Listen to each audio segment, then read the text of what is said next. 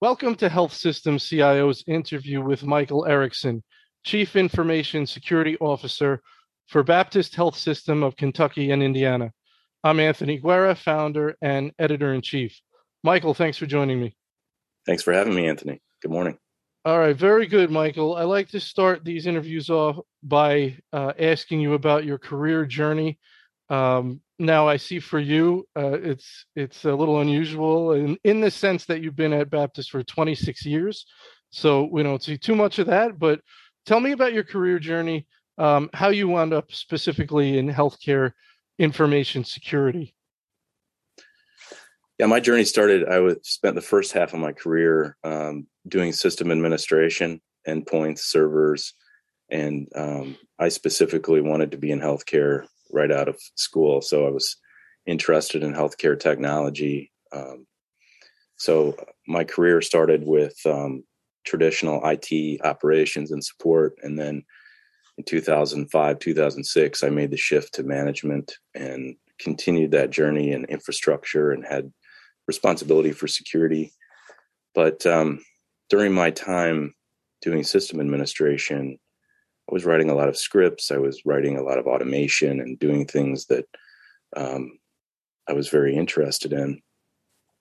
I realized I could use those things to manipulate computers and, and lots of computers at the same time. And it started to be something that was interesting to me how um, the unintended uses of technology. So I got interested in security through that. And then uh, 2016, we formalized the, the role of Chief Information Security Officer. And I was grateful to have that opportunity to lead the organization in a new way and sort of establish a distinct security program. So that's very interesting. Another uh, CISO I interviewed had a very similar answer to how they got interested in security, which was they came to understand how data could be manipulated and and that so they, they said themselves this is like the wild west. This is crazy. I want to be on the side that helps put some parameters around this so it can be used properly. You're saying the same thing in a way. Yeah same thing. Definitely. Fascinating. Um were you you said you were always interested in healthcare. Were you ever think interested in the clinical side? What what made you if you were interested in technology from the beginning, what made you? What were you? Why were you drawn to healthcare? Well, I thought the technology would be a, a differentiator in healthcare. I was not interested in being a clinical person, but I could see the value of applying technology to clinical outcomes and uh, advancements in, in clinical care, both on the data management side and on the just the the proliferation of medical devices. Mm-hmm. And we've seen a lot of folks, uh, security folks, have come from the infrastructure side. Um, some say that's because there wasn't a hard security discipline, you know, 20 years ago. That it, it's sort of evolved naturally from infrastructure network work. Does that make sense? It does, and I, I think security's been part of our jobs in the infrastructure world for a long time too. So, I think it's a natural fit. All right, very good. So um, the genesis of this interview was a release that came out that you're doing work with a company called Sepio. We'll we'll get into that a little more. I want to I want to build the framework around what you're doing with them and and the larger issue. It's very interesting to me. Um, here are some of the phrases in the release: um, hardware security related risks, physical layer vulnerabilities, weaknesses in physical security controls um, this is a very specific type of security we're talking about. We've talked a lot about medical device security, but this sounds like the larger issue, the larger umbrella issue we're talking about, of which medical device security is a component. Is that correct? It is. Definitely. Okay. Tell me, just explain this issue to me uh, at a high level, um, this larger umbrella issue again. Okay. Well, let's start with two of the main risks that we have in the industry right now. Two things social engineering is still a big risk that we're managing, and vulnerability management or configuration management. So it really ties into those themes. We've been doing quite a bit with phishing and uh, people education and awareness and trying to to help people understand those types of threats. And on the technical side, we've been spending a lot of energy with asset management, inventory, vulnerability management, patching, all of those things to try to make sure that all of those opportunities are closed.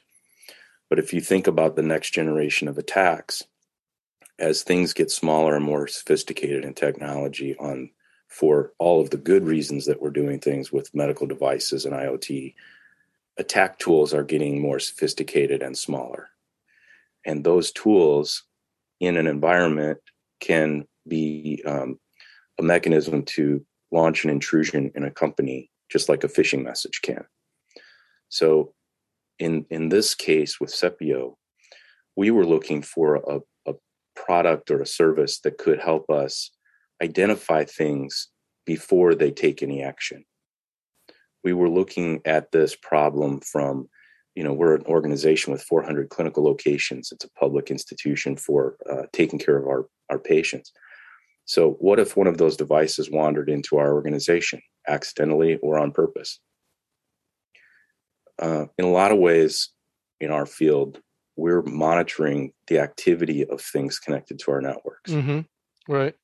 But if you have an attack tool that's designed to actually look like or simulate or impersonate something that's relatively benign, um, and it's in your environment and it's not doing anything, it's very difficult to know that it's there. So Sepio has this technology that's actually fingerprinting things down to the peripheral device, mice, keyboards, everything. And they're able to understand if that device has anything embedded in it or an extra chipset or something that may not be um, what it poses to be or, or what it, it it's designed to do. Does that help? Yeah, yeah, it does. So the the fascinating thing here is we're talking about physical devices, mm-hmm. right? Things you can hold in your hand. Correct. Um, so when we talk about when we had been when I had been talking with people about medical device security, we're talking about ensuring the security of the medical devices that the hospital has purchased. These are actual legit hospital devices that we're trying to protect from malware, correct? That's correct. one area. Okay. Okay. So that's that's in one box or one bucket, uh, right? That's there. Now you're talking about actually people, bad actors, physically getting how close? How close to uh, in the hospital, in the physician practice? Or is that what we're talking about? They're inside, literally, with the physical device. Uh, that, that's the that's the opportunity that we're trying to close. So think about it as anything within proximity to a medical device or any kind of other connected device in an organization. It doesn't have to be a hospital.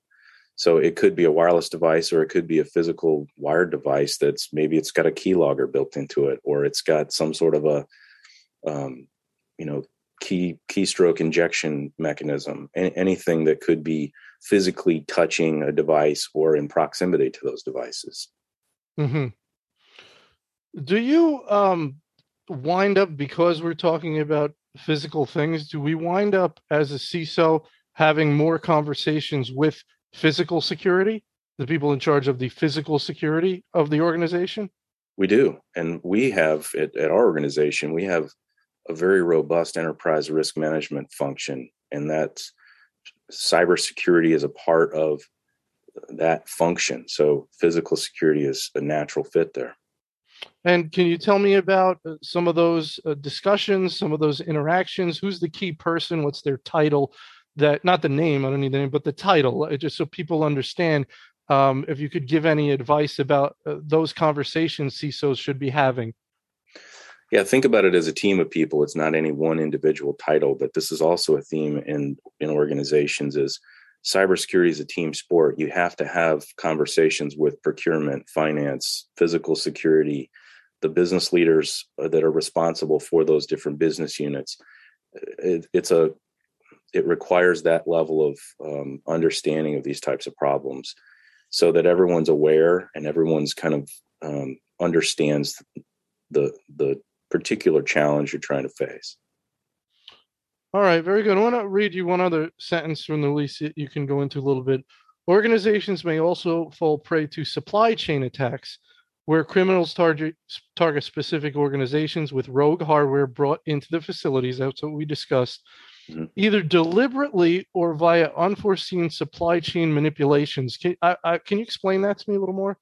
Yeah, sure. So we think about the this part of the supply chain is not necessarily something that's happening in the manufacturing of a device, but what we're thinking about is the last mile. So if you think about the the delivery of a piece of equipment are we able to ensure that the equipment that we are expecting to be delivered is actually what was designed by the manufacturer?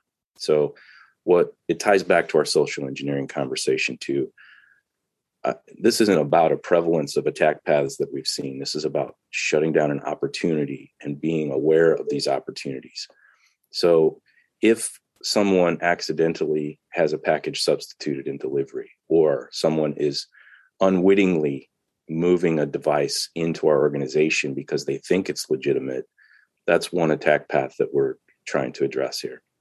Mm-hmm. you know it's possible that someone is purposely trying to do that and wants to implant a device but it's much more likely that someone is accidentally taking possession of something.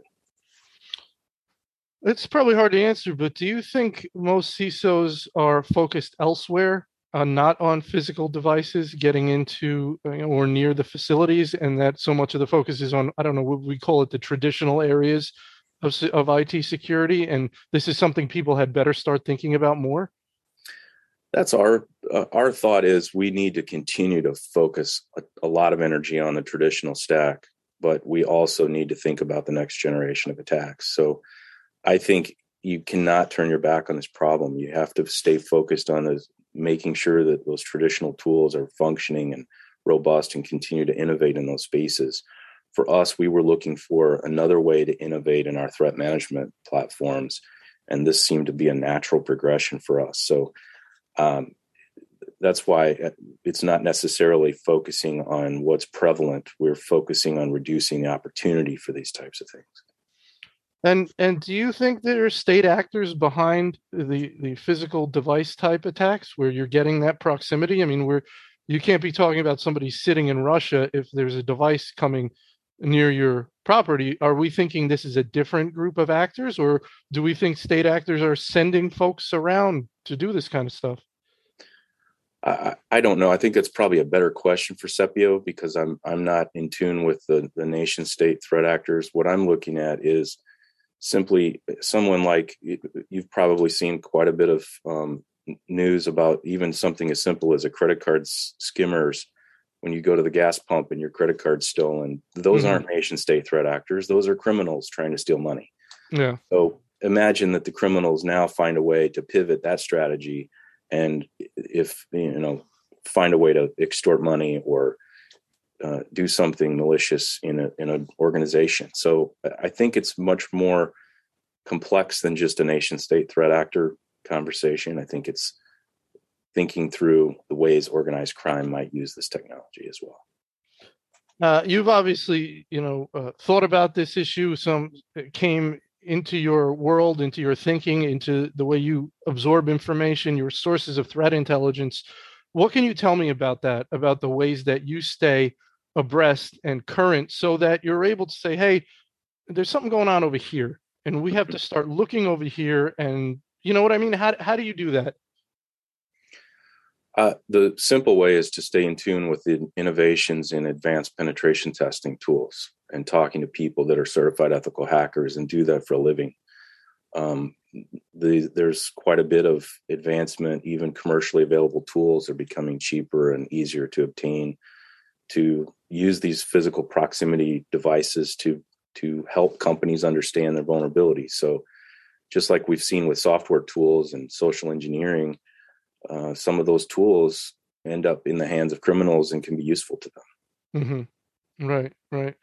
Uh, one of the other things mentioned was that the the, the tool you're using with Sepio um, integrates fairly easily into security controls. That's an important thing as a CISO, right? You can't have one-off solutions all over the place that don't work together. So tell me about that concept and, and your thoughts as you go into the marketplace and look for different holes to plug in your stack, so to speak, to make sure that it comes together.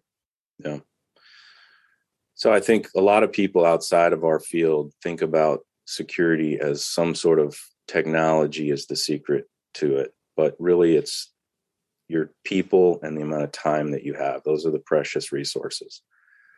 So whenever you're buying a tool, you you have to take those things into consideration. How how long is it before we see value from the tool?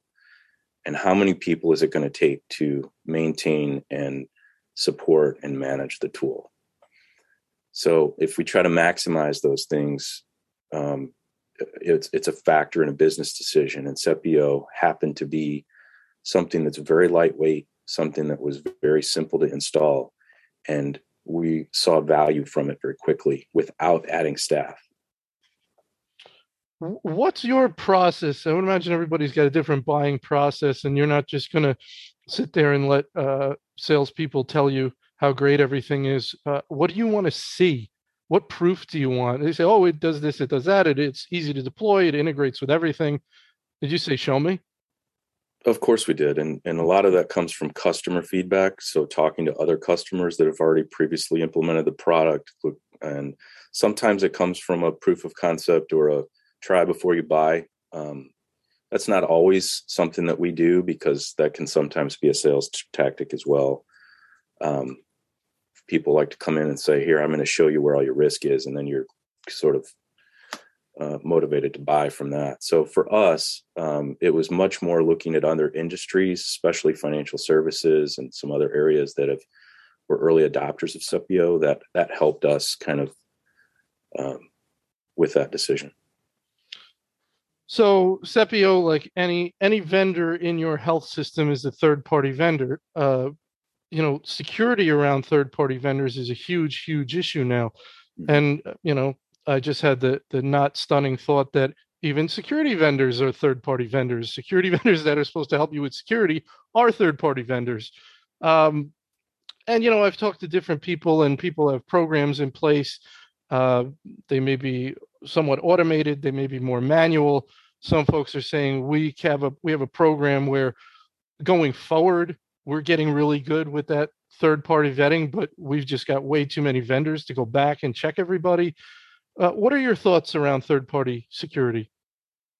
I think it's critically important. And uh, because those third parties have access to our systems, they have access to our data to some extent uh, on a limited basis.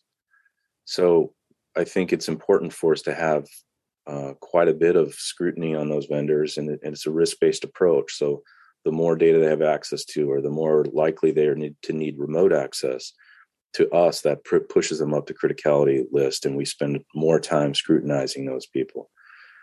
Um, but i think it's also helpful to think about them as an extension of your organization. So their security has an impact on your security. So um, i think in the future you'll see more people adding that um, as a decision uh, decision point mm-hmm more important decision for organizations selecting a vendor.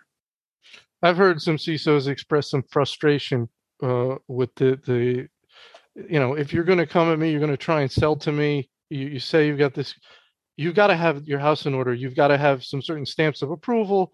Um, you know, the, there's there's third parties out there that give vendors stamps of approval.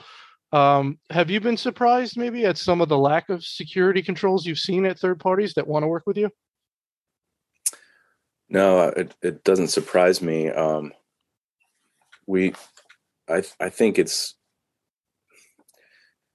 it's something that is hard to manage and measure. So there's not a, a defined framework just yet. It's getting better, but it's difficult to say what is mature and who is secure.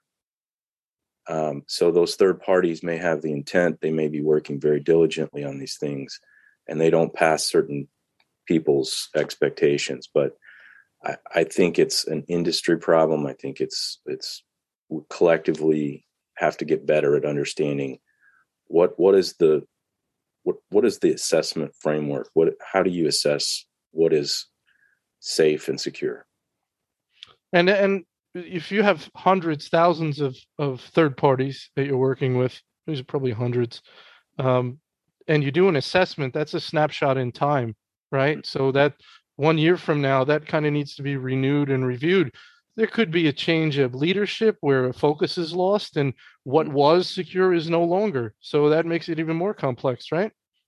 It is. And I think there's some commercial products looking into continuous monitoring and, and trying to innovate in that space. I think we've got some, there's some work to be done there. But um, for us, we do periodically go back to those vendors and we are also using managed services so that we if if they're working with another client and they see an issue that we hadn't assessed in the last couple of months pop up with another client we get an alert on that so it's i think you have to have a team of people focused on this and you have to be pretty diligent about about these things let's talk a little bit about zero trust um, usually when i ask uh, healthcare CISOs about zero trust they like it they're interested in it but they're a little intimidated by it. They say, "Oh, well, we're working towards it," but it's very aspirational at this point. Maybe a year, maybe two years, maybe three years. Uh, where, what are your thoughts around zero trust?